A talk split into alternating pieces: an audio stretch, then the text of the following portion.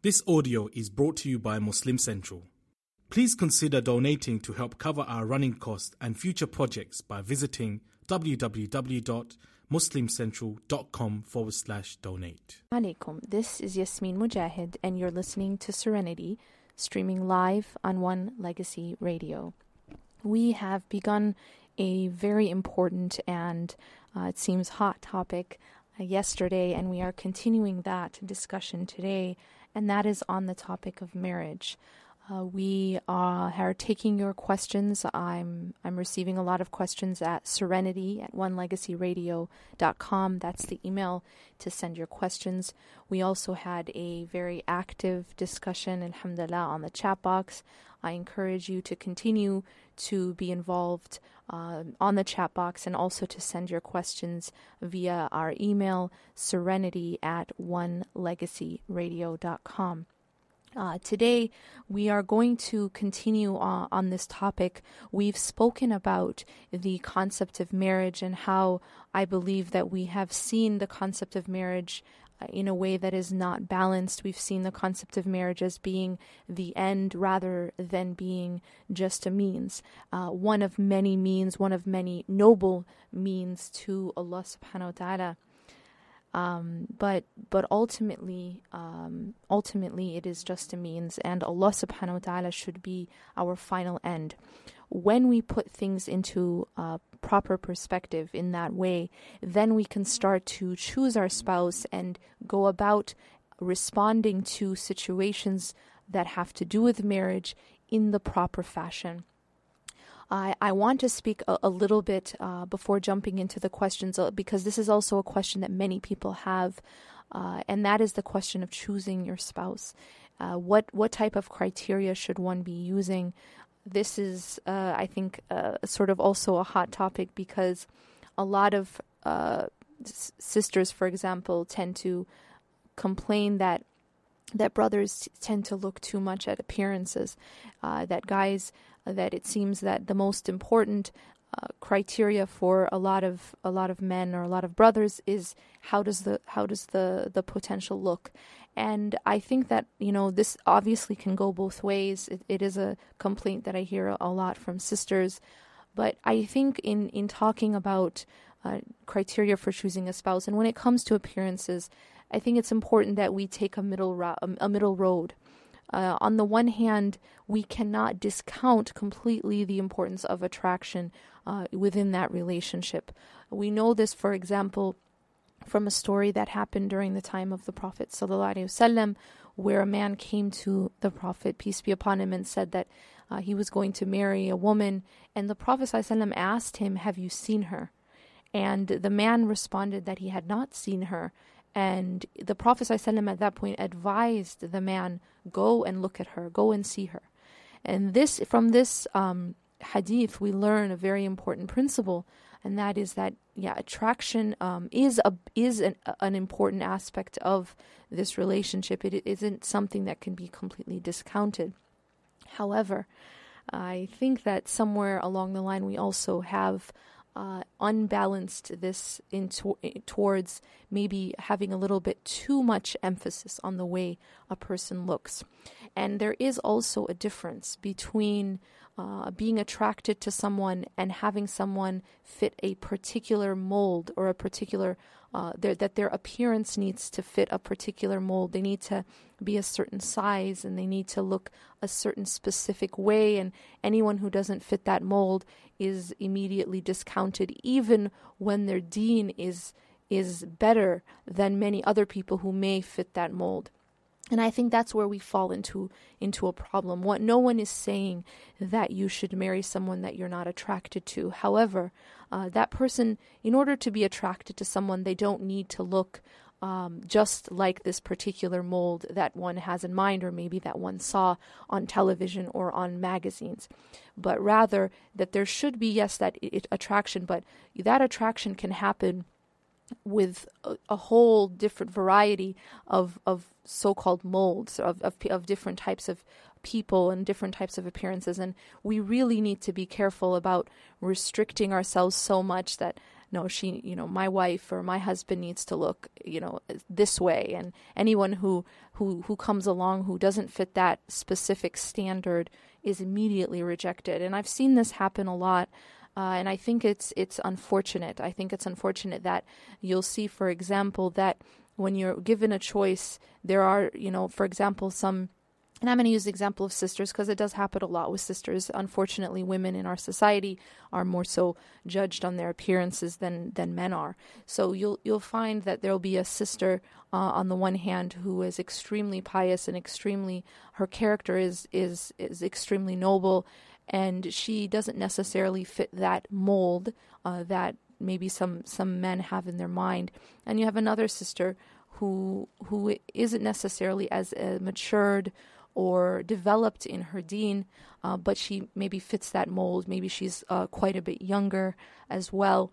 And, and you see that even the very religious, so called quote unquote religious um, brothers going for the, the second one, the one who, who fits the external mold, the younger one who isn't necessarily as developed in in her deen or mature, and and actually uh, overlooking the other sisters because they don't fit that mold. And I've seen this happen so often, and it's very unfortunate and it's very sad uh, because ultimately, uh, you know, really the the one who's losing out too is is the the brother himself because this person is going to be your wife. Um, it's not it's not a, a picture that you're taking with someone, and you know it's it's um it's it's someone who you're going to live with. It's someone that you're going to is going to be the mother of your children.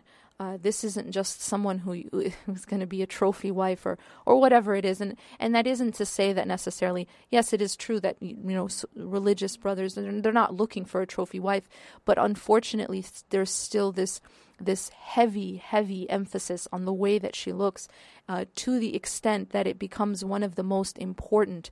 I, I've literally heard very, very religious brothers, uh, because I'm you know sometimes people will be at you know do you know someone? And I'm, and and I've heard I've literally heard very religious brothers uh, when when kind of classifying what what they're looking for in a spouse. At, number one is the is looks. And it, and it just it's it's like it's a, it's a, as if it's a given that, that that's number one. And then after that you see Deen coming along.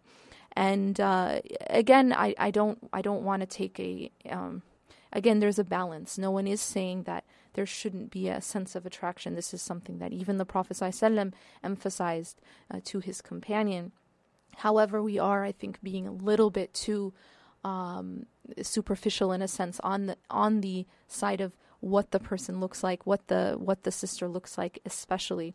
Uh, and and so I, it is an advice uh, I think, and, and, something to keep in mind when you are searching for a spouse. And this goes, of course, for both brothers and sisters. This, I, this isn't to say that that um, sisters don't do the same thing, but but overwhelmingly this is this is usually happening to the sisters and in terms of how they're being judged uh, when someone is looking for a potential spouse. You know you look at this the, the how light is the skin and how thin is the sister and how young and, and these kinds of things are kind of taking a little bit too much weight in the decision making and that's not a good sign.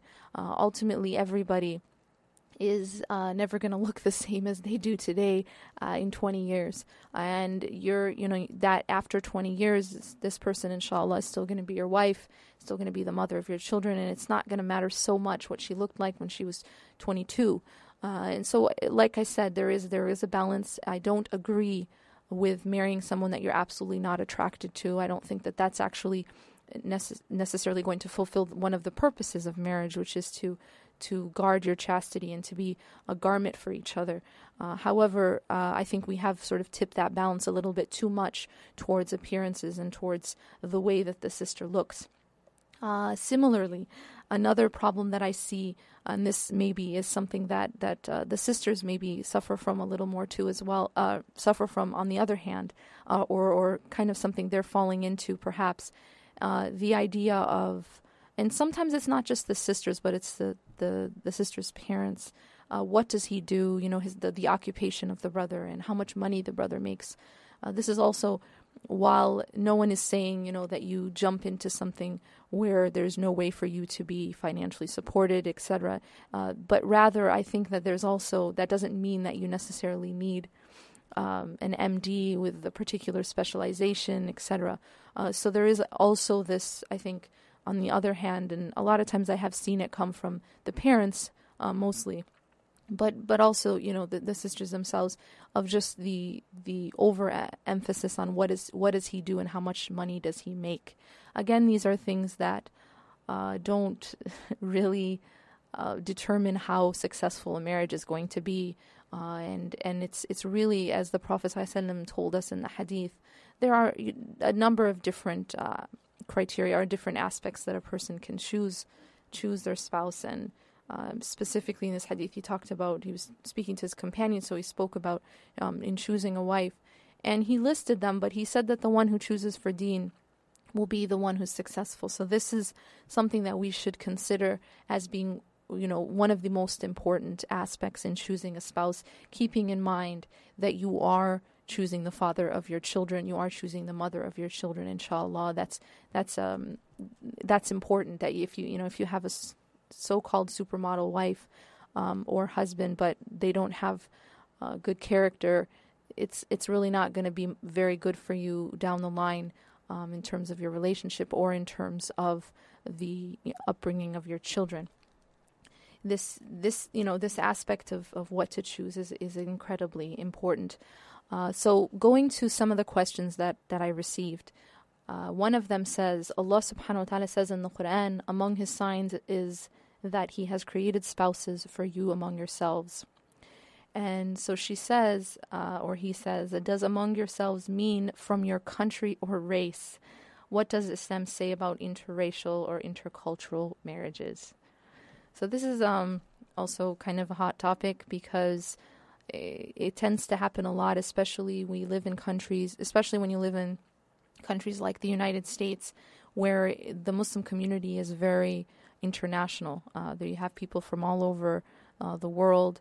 Uh, their ethnic background is, is very international. So you'll you'll you fall into this. You you end up uh, sometimes people are interested in marrying someone from a different race or diff- different ethnic group, and the parents are not very keen on that. You, you know, sometimes the parents want the their children to stick with their own race or their own ethnic group. This is something that we hear a lot about. Uh, you know, this conflict uh, between the children and the parents in terms of in terms of marriage. Uh, does this ayah mean um, from among yourselves doesn't mean your your country or your race. I don't believe that's the tafsir of the ayah, um, but rather from from among yourselves. Um, that we're made of like nature, um, and Allah knows best. That, that that that Allah Subhanahu wa Taala made. One of the signs of Allah is that He made uh, f- f- someone of my like nature, and uh, that that the spouse and the the mate, the the counterpart is of your like nature from among yourselves. Uh, doesn't mean that they look like you or have the same skin color or the same passport, uh, but but that it's about you know it's that it's that internal nature that that you know the they're both made from the same stuff you know the men and men and women both although there are of course differences but the but the all you know the the original nature is is the same in terms of um, marrying outside, does Islam, what does a Islam say about inter- interracial and intercultural marriages?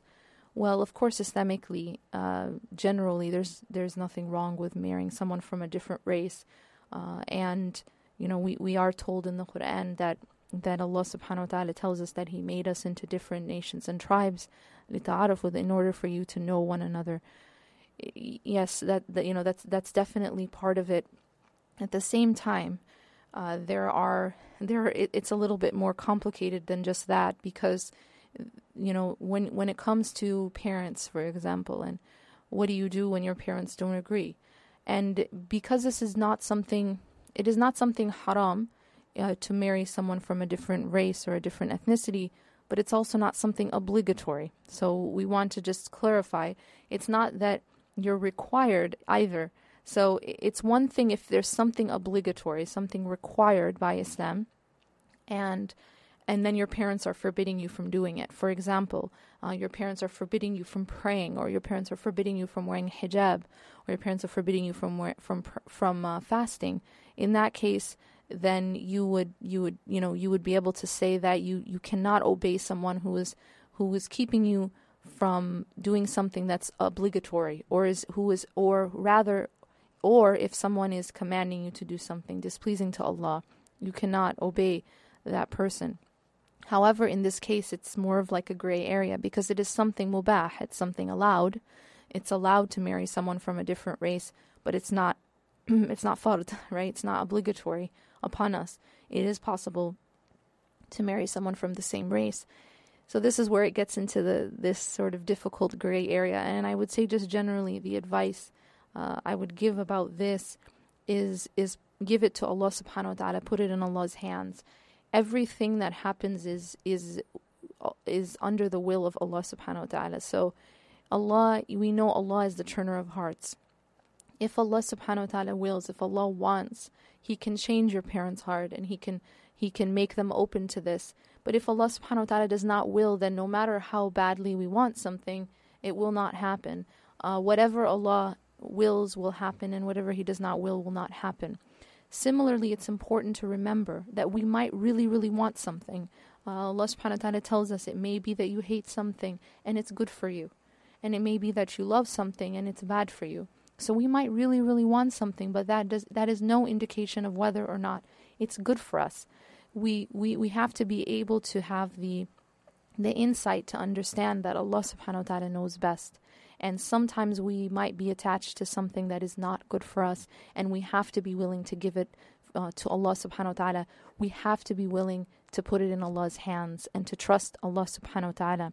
So I would say, while you may go about the halal means to get that thing that you want, whether it's marrying a particular person or someone of a different race, but then ultimately being able to not attach yourself to it internally so that if it doesn't work out you're able to say qaddarallahu ma sha'a that Allah his will is what is going to happen that what Allah subhanahu wa ta'ala wills and what he what he wants is what he does and what ha- ends up happening and knowing that that's actually for your own good. Allah does not want you to be hurt. Allah does not want bad for us. Rather, Allah subhanahu wa ta'ala wants what's best for us. so, seeing these situations beyond the surface, seeing these situations, sometimes we get caught up in well my my parents are the barrier here right? My parents are the what's they're the ones who are blocking this from happening and and and by doing that we we actually miss that that Allah subhanahu wa ta'ala is on top that Allah subhanahu wa ta'ala's will is above the will of our parents and the, above our own will. That this is as if you know you've done your part you've done everything you can and it just doesn't work out. Your parents are not agreeing you have to be able to understand that that's not just your parents but this is within the the decision of Allah subhanahu wa ta'ala that it, that it, that this particular thing was not meant to be and if Allah wills it then maybe down the line a different person also maybe from that exact same other ethnicity comes along and this time Allah subhanahu wa ta'ala wills it, Allah opens your parents' heart and it works out. It is whatever Allah subhanahu wa ta'ala wills. Being able to realize that I may love something and it is not good for me, and that I may hate something and it's good for me. So doing your part and then realizing all along while you're doing your part that whatever the outcome is, it, you know, we accept it and we and we and we and we understand that Allah knows best. This is the essence of istikhara. The essence of istikhara is asking Allah if this is good for me, only if it's good for me. Then make it happen. And if it's not good for me, then take it away from me. And then bring me what is good for me and make me content with it. We pray istikhara and then we leave it up to Allah subhanahu wa ta'ala while we may be trying. But inside of ourselves, in our heart, the state inside is that we're leaving it up to Allah subhanahu wa ta'ala. I'm going to take a short break now, and when we return, we'll continue with your questions on the topic of marriage. Oh,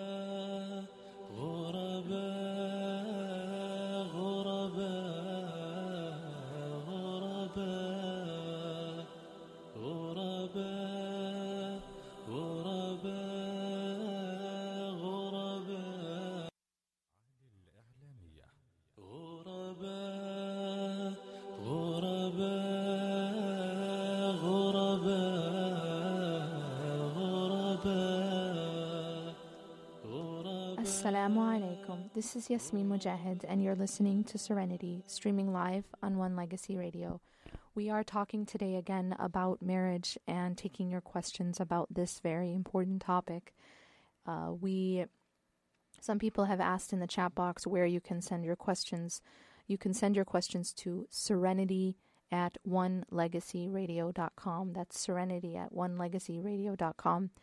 Uh, there are many questions that are posted in the chat box. If I do not, if I'm not able to get to your question from the chat box, you can go ahead and email those questions to that email, serenity at onelegacyradio.com. There are a lot of really important uh, issues being addressed in the chat box. Uh, one of them has to do with um, with uh, a spouse who's watching porn, uh, pornography, and what what should the person do. Uh, I think that this is a topic which probably requires its own show. So I don't want, um, you know, th- this is an important topic. I don't want you to think that it's being ignored. Uh, but inshallah, it, it, it, does require its own its own uh, show. I believe there are, but I will say this: there are places uh, that are addressing this this issue of porn addiction uh, specifically for Muslims. Um, one of them is called Purify Your Gaze. Uh, you can find it online, uh, the website Purify Your Gaze. And um, you know, I, I think it's extremely important that it's seen for you know as for what it is, uh, especially when it's something uh, cons- you know persistent and, and that it's it's like any other type of addiction, and it does it does need to be treated. Uh, and we ask Allah subhanahu wa ta'ala to make it easy for those who are suffering from that addiction and to protect us uh, f- you know f- from anything that uh, is is displeasing to Allah subhanahu wa ta'ala. Oh boy. Um, okay, so there's a lot of questions about infidelity. Um, also, you know, one one issue on the topic uh, there's there's a number of, of questions also asking about how you know the method of choosing a spouse. I think this is this is a serious crisis that, that a lot of single people are facing. Is how do you even find a a, a spouse? Right, we don't date. Uh, so how does how does a, a Muslim find a spouse in a, in a in an Islamic way? And you know, just to kind of clarify, when I say we don't date, uh, the the whole institution of dating is something that's intended not to find a spouse. Uh, that was back in the olden days. Um, that was called courting. Uh, courting was when you would get to know someone for the purpose of is this going to be my spouse. However, as we know, dating has uh, often nothing, oftentimes nothing to do with marriage. For example, people start dating when they're ten, right? They're obviously not looking for their spouse uh, at that age. Uh, similarly, some people who never intend to get married are, are dating dating the institution of dating now is is just about sort of having fun you know hanging you know meeting this person spending some time with them but the intention is not many times uh, that i'm looking for someone uh, to marry and i'm i'm seeing if this is the person. So even the the whole intent of of our islamic courting we could call it is very very different than than the general intent of dating and that is that we're looking for someone who we're going to marry. We're not just looking to to have a good time for for a while and then to move on. So the intent is extremely important in, in what distinguishes how we Muslims look uh, versus versus the the institution of, of dating. Uh, similarly, uh, obviously the the dating is about being alone with the person and and having basically a full on relationship with the person as you would with a spouse, but except that you're not married. And Islamically, we know that that's not allowed uh, any any extramarital uh, relationship and physical relationship is is called zina, and this is this is very uh, something forbidden in Islam. But when Allah Subhanahu wa Taala tells us to to not com- uh, when Allah Subhanahu wa Taala forbids zina, Allah does not just use the wording of um, do not fall into zina or do not commit zina, but rather Allah Subhanahu wa Taala says la taqrabu zina, do not even be do not even get close to zina. And this is important uh, to understand. When I want my child to be protected from the fire, I wouldn't tell my child, go play with matches, but just don't get burned.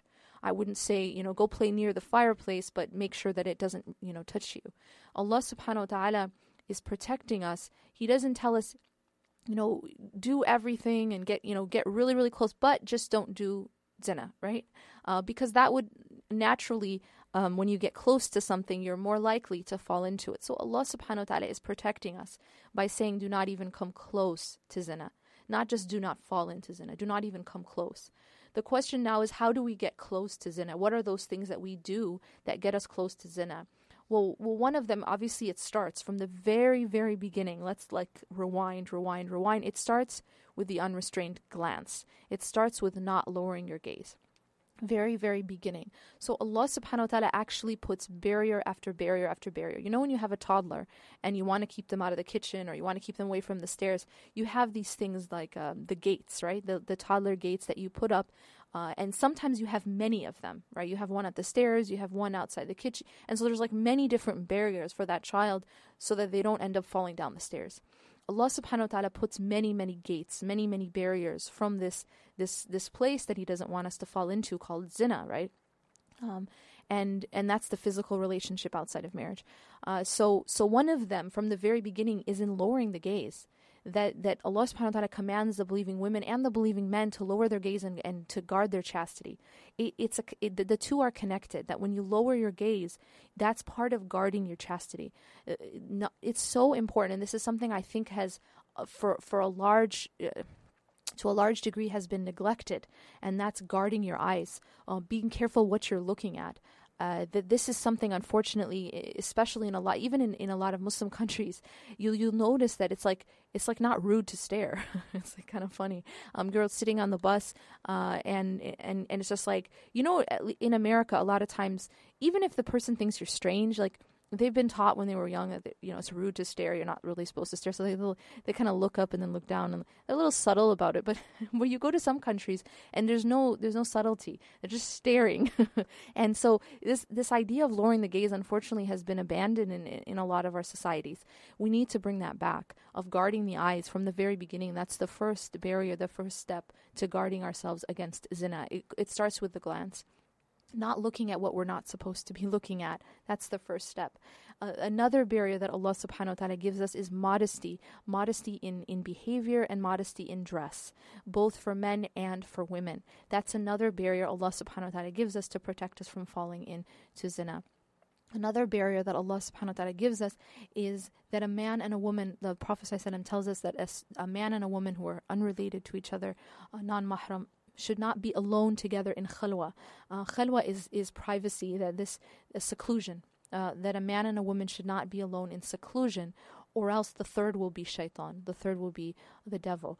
This is also a, a protection because you think about it. if you were never alone together, then you wouldn't be able to fall into zina, you know, hopefully, right? Uh, that that usually this happens in seclusion. So if you if you prevent that seclusion to begin with, then you're protecting yourself from from falling into zina. So there are a lot of different barriers, and obviously one of them, in terms of the modesty and behavior, is in the type of relationship that men and women have, that the gender relations that it needs to be one of. Um, respect, but also there's that there's some there's modesty there and there's some distance that it isn't so close and so personal. Uh, that that's also uh, the way in which you deal with the opposite gender is also a barrier to protect you from from falling into that.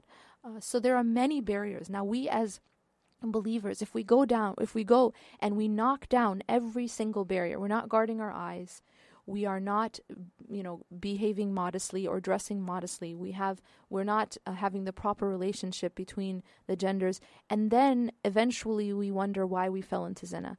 And you have to when you look back and you see how did it happen well there were a lot of choices that had to be made in order before you got there. It usually doesn't just happen uh, just like that but rather there are a lot of barriers that had to be removed one by one by one a lot of commandments of Allah subhanahu wa ta'ala that had to be ignored in order to end up where you were. Uh, so we need to come back to those commandments, starting from lowering the gaze and guarding the eyes. Uh, so in terms of meeting someone, you know, given given that this is this is our Islamic, um, you know, rules with regards to gender relations. Uh, one person actually on the chat box uh, had shared that he himself had found his wife on um, on a, a Muslim a Muslim website for marriage. And you know this is you know the the new age right with with the internet. And there are a, a number of sites uh, where people can meet of course in a halal way using halal means uh, to meet people uh, in that they wouldn't otherwise be exposed to on on on these these sites. But just making sure that people are serious right that people are not just trying to have fun but that this is a serious search for for a potential spouse. A lot of times too is that other people who are married uh, or or otherwise need to help each other out. That introducing people or or trying to you know say well you know maybe these two people could work out and maybe introducing uh, the families need to help. Uh, it is, becomes especially difficult for converts or reverts because their families are not Muslim. We need to try to help each other out in terms of introducing one another uh, for the sake of marriage. And there's a big reward in that, inshallah, um, if, if, if done for the sake of Allah subhanahu wa ta'ala.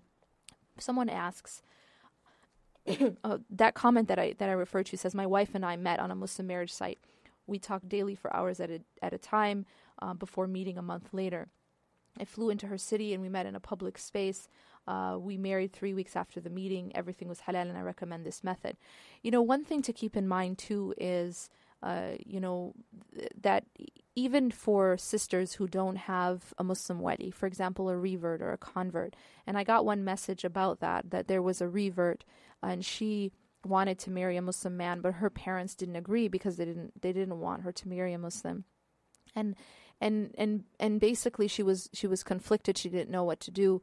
In situations we, as a, as a, as a sister you you should have a wali um, as someone who has not been married before uh, that you know there's difference of opinion regarding a woman who has been married before. But with regards to a woman who's been married before having a wali uh, it's it's it's your father unless your father is not a muslim in which case it would go to your you know next male relative who's a muslim. If you have no male relatives who are muslim then you can appoint um, a sheikh or somebody a male that you trust to be your wali and the whole purpose of having a wali is that there's this person who has your best interests in mind and who's there to inshallah protect you from from maybe people who might want to take advantage of you. So this is this this should also be um, part of the process uh, inshallah. The the next question says what if i'm what if i'm doing dua and marriage is not happening? I'm nearly 29 please help. So this is this is again a question a lot of people are in this situation they feel very frustrated because they're you know they're getting older and they're they're trying everything to get married and they they can't find someone or they're not able to get married uh, I think that the way we should understand this is the way we understand any type of rizq that Allah subhanahu wa ta'ala gives. Uh, that we, and this, this comes down to yeah, after you've, you're doing your part and, and while you're doing your part, it, it's a sense of internally do I accept what Allah subhanahu wa ta'ala has chosen for me? Do I accept the will of Allah subhanahu wa ta'ala as being what is best for me at this time? And this takes a lot of iman, this takes a lot of trust in Allah subhanahu wa ta'ala. Trust in the that the doctor knows what he's doing, right? You go to the doctor, you get you get a um, you know a diagnosis. Uh, the doctor says, okay, you need to do this uh, that you, and, and and you trust what the doctor is doing. Here, Allah Subhanahu wa Taala is the one taking care of us. Allah is the you know the ultimate doctor. Allah is the one taking care of us and treating us, and Allah knows best when is the best time for us to have certain things and when is the best time that that those things need to be withheld know for a fact that even when Allah withholds he is still giving Allah withholds and he is still giving Allah gives sometimes by giving, and Allah gives sometimes by withholding. This is how Allah subhanahu wa ta'ala, he, in His wisdom, He knows when is the time that we need something and when is the time when it is, you know, it's not necessarily best for us.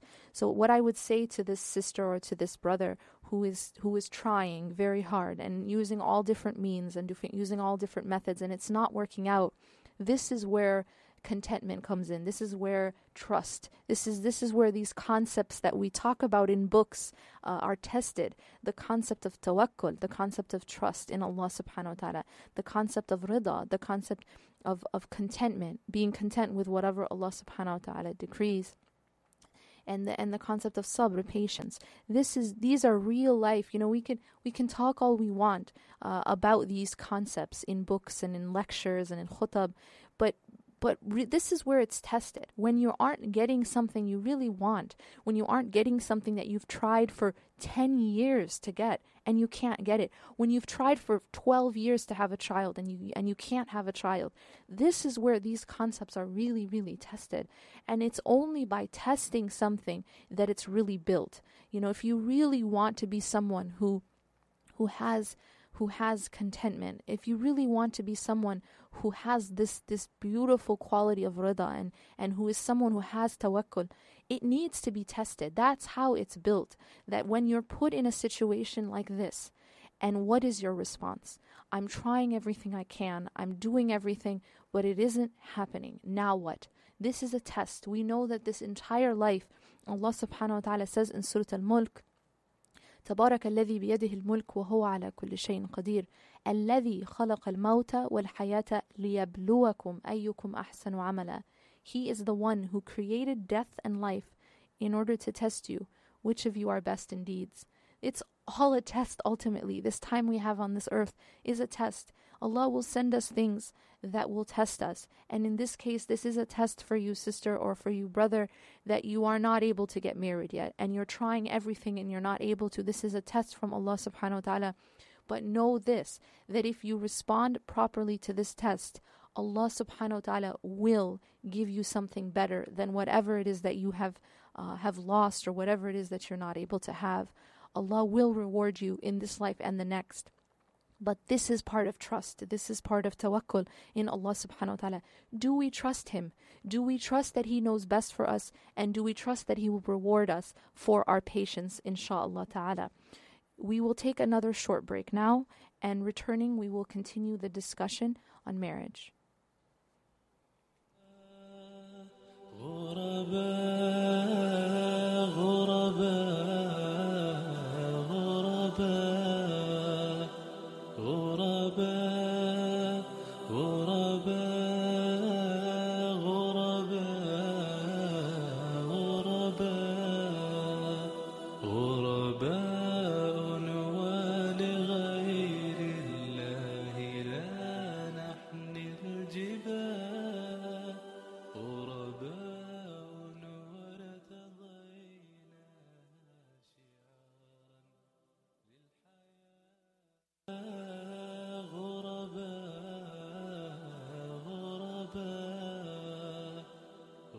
Assalamu alaikum. This is Yasmin Mogahed, and you're listening to Serenity, streaming live on One Legacy Radio. We are taking your questions about marriage, and the next question that we will cover uh, has to do with what do you do when you love someone, uh, maybe they're your spouse or maybe a potential spouse, and they are not behaving the way that you want them to. Uh, maybe uh, they're not as committed in the deen, and, and how should you respond? So the question says, This is something that has been bothering me for a very long time, and I have made so much dua about it. MashaAllah, I have a nice and very loving husband. We have three children, MashaAllah. When we first were married, then I knew that he practiced the deen in terms of praying, fasting, and reading Quran, and I did the same. At the same time, I did not have the sense to look deeper into the deen. After we had children, of course, it is a turning point for most people. I started to become a student of the deen again, so to speak. I started listening to more lectures and trying to practice on a deeper level, I guess. Unfortunately, my husband did not follow suit, and he is often bothered by the things I say in terms of Islam. I try to be more careful about the things we eat and to do more of the sunnah. I feel like he has no interest in learning more, and it often causes strife in our marriage. I love him so much, and I just want him to gain more ajr, uh, good deeds, and so I say uh, it not to bug him, but so that he can also implement it into his life and in turn our children's life uh, and in turn our children's lives inshallah. I don't know if i should just leave him alone or if i should keep trying. Beautiful question. Uh, this is um, i think a really great question to talk about this issue of, of balancing uh, you know how do we sort of the personal aspect of, of our deen and, and the the nasiha, right? The the more public or uh, aspect of it.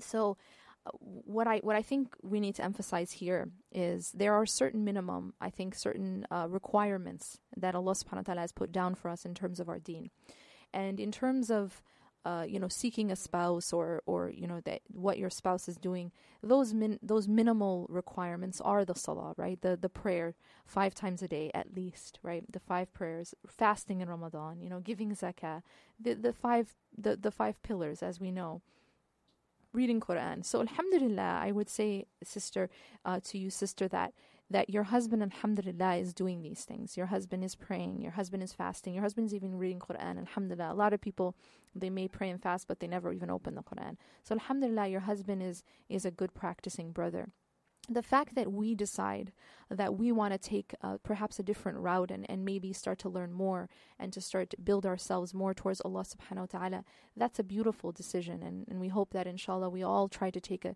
sort of a you know, a deeper path to Allah subhanahu wa ta'ala.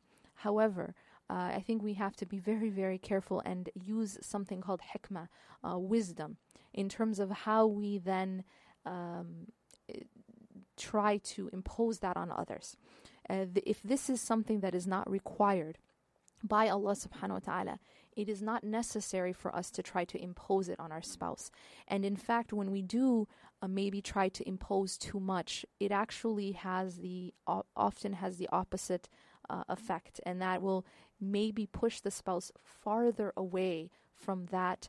Uh, you know that aspect of the deen because any usually people and especially men don't like to be told what to do don't like to be to feel that they're being pressured or or being um, looked down at or um, you know judged or any of these kind these are these are feelings that that we um, naturally sort of become defensive when we feel those things. So it's really, really important that you, inshallah, don't don't make your your spouse feel that you are maybe more religious and you want them to be like you, but rather, you know, alhamdulillah, like I said, as long as your you know, your spouse is not doing something haram, your spouse, alhamdulillah, is practicing.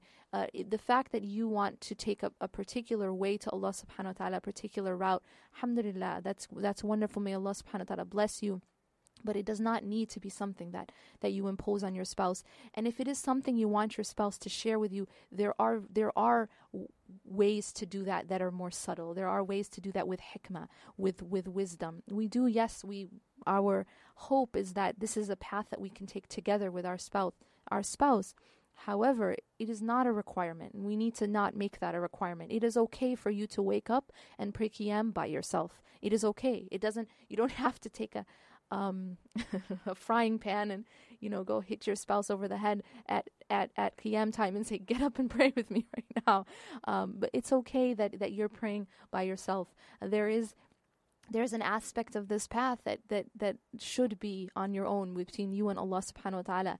If, however, your spouse is doing something like drinking or, or smoking or doing something that is, you know, displeasing to Allah subhanahu wa ta'ala, this is when you, you then need to address it in the most beautiful way possible and with hikmah still, with, with wisdom. But the fact that, that your spouse is not doing these extra things that you're doing, uh, that's okay. You know, we, we make dua Allah subhanahu wa ta'ala you know, increases them and increases us. But we don't know. You know, Allah subhanahu wa ta'ala knows the hearts and, and uh, you know, again, as long as this person is practicing and mashallah doing things that a lot of uh, a lot of people, their spouses are nowhere near, alhamdulillah, what you have. So alhamdulillah that, that your spouse is that way. I think uh, what you what would be good uh, and maybe what would actually motivate him more is to actually show more appreciation uh, for what he is doing.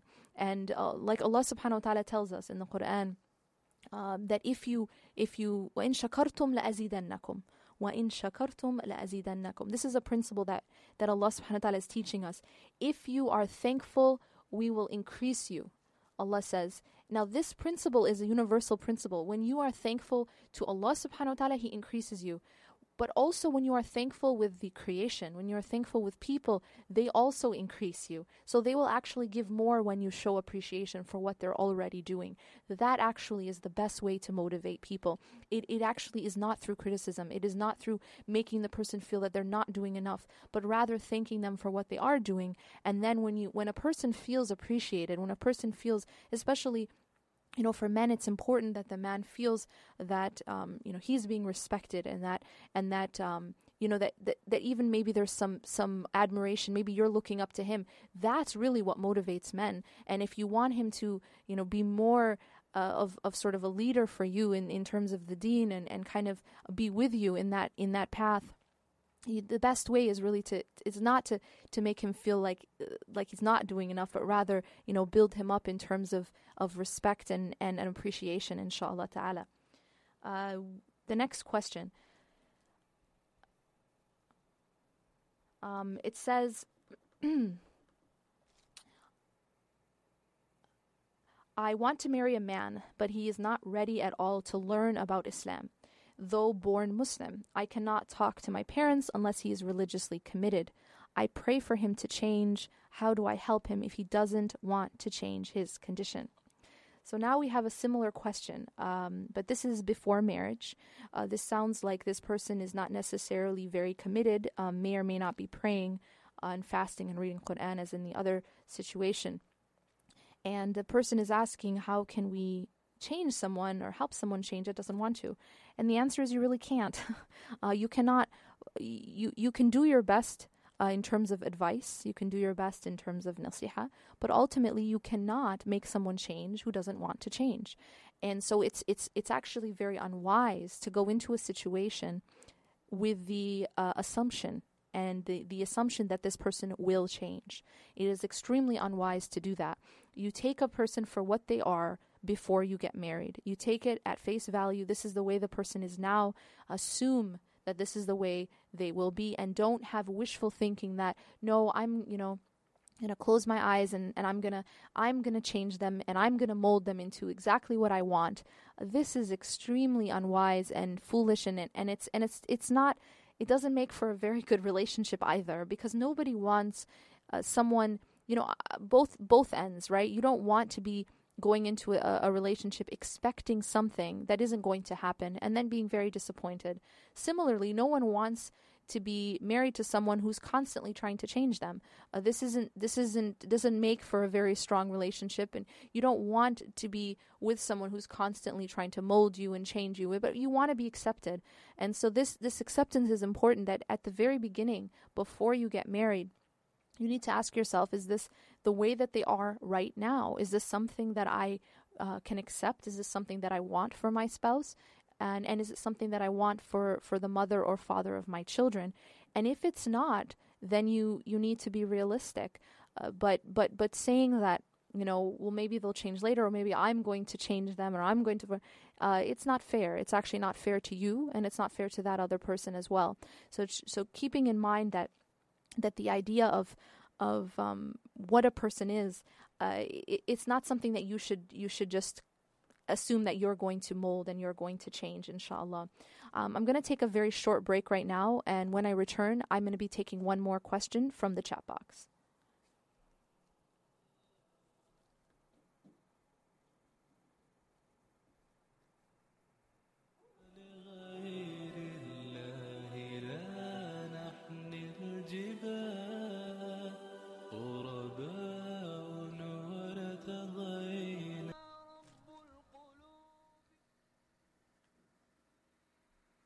Assalamu alaikum. This is Yasmin Mogahed, and we are streaming live on Serenity.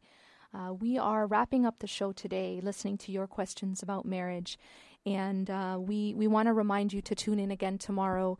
Uh, Serenity is on every day, Monday through Friday, at the same time. And we are live at 11 Pacific, 6 p.m. GMT. Uh, we are going to take some last questions. Uh, there are some questions that are related. Uh, one of them has to do with being sort of controlling over her husband and not uh, and um, and sort of mean only with him as opposed to others.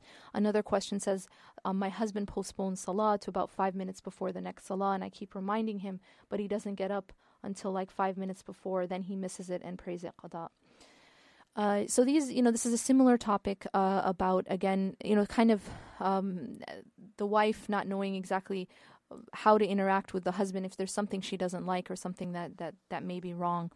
I'd say first and foremost, uh, when when this is again someone you're already married to, uh, it's important that first and foremost we realize إنك لا تهدي من أحببت ولكن الله يهدي من يشاء that you do not guide those who you love, but Allah guides whom He wills.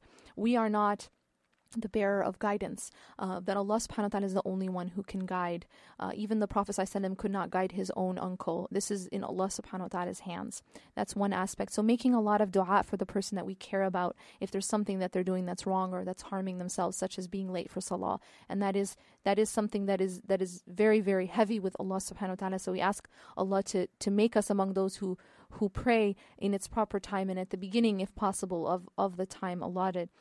Uh, however, it's also important to really focus on the concept of humility.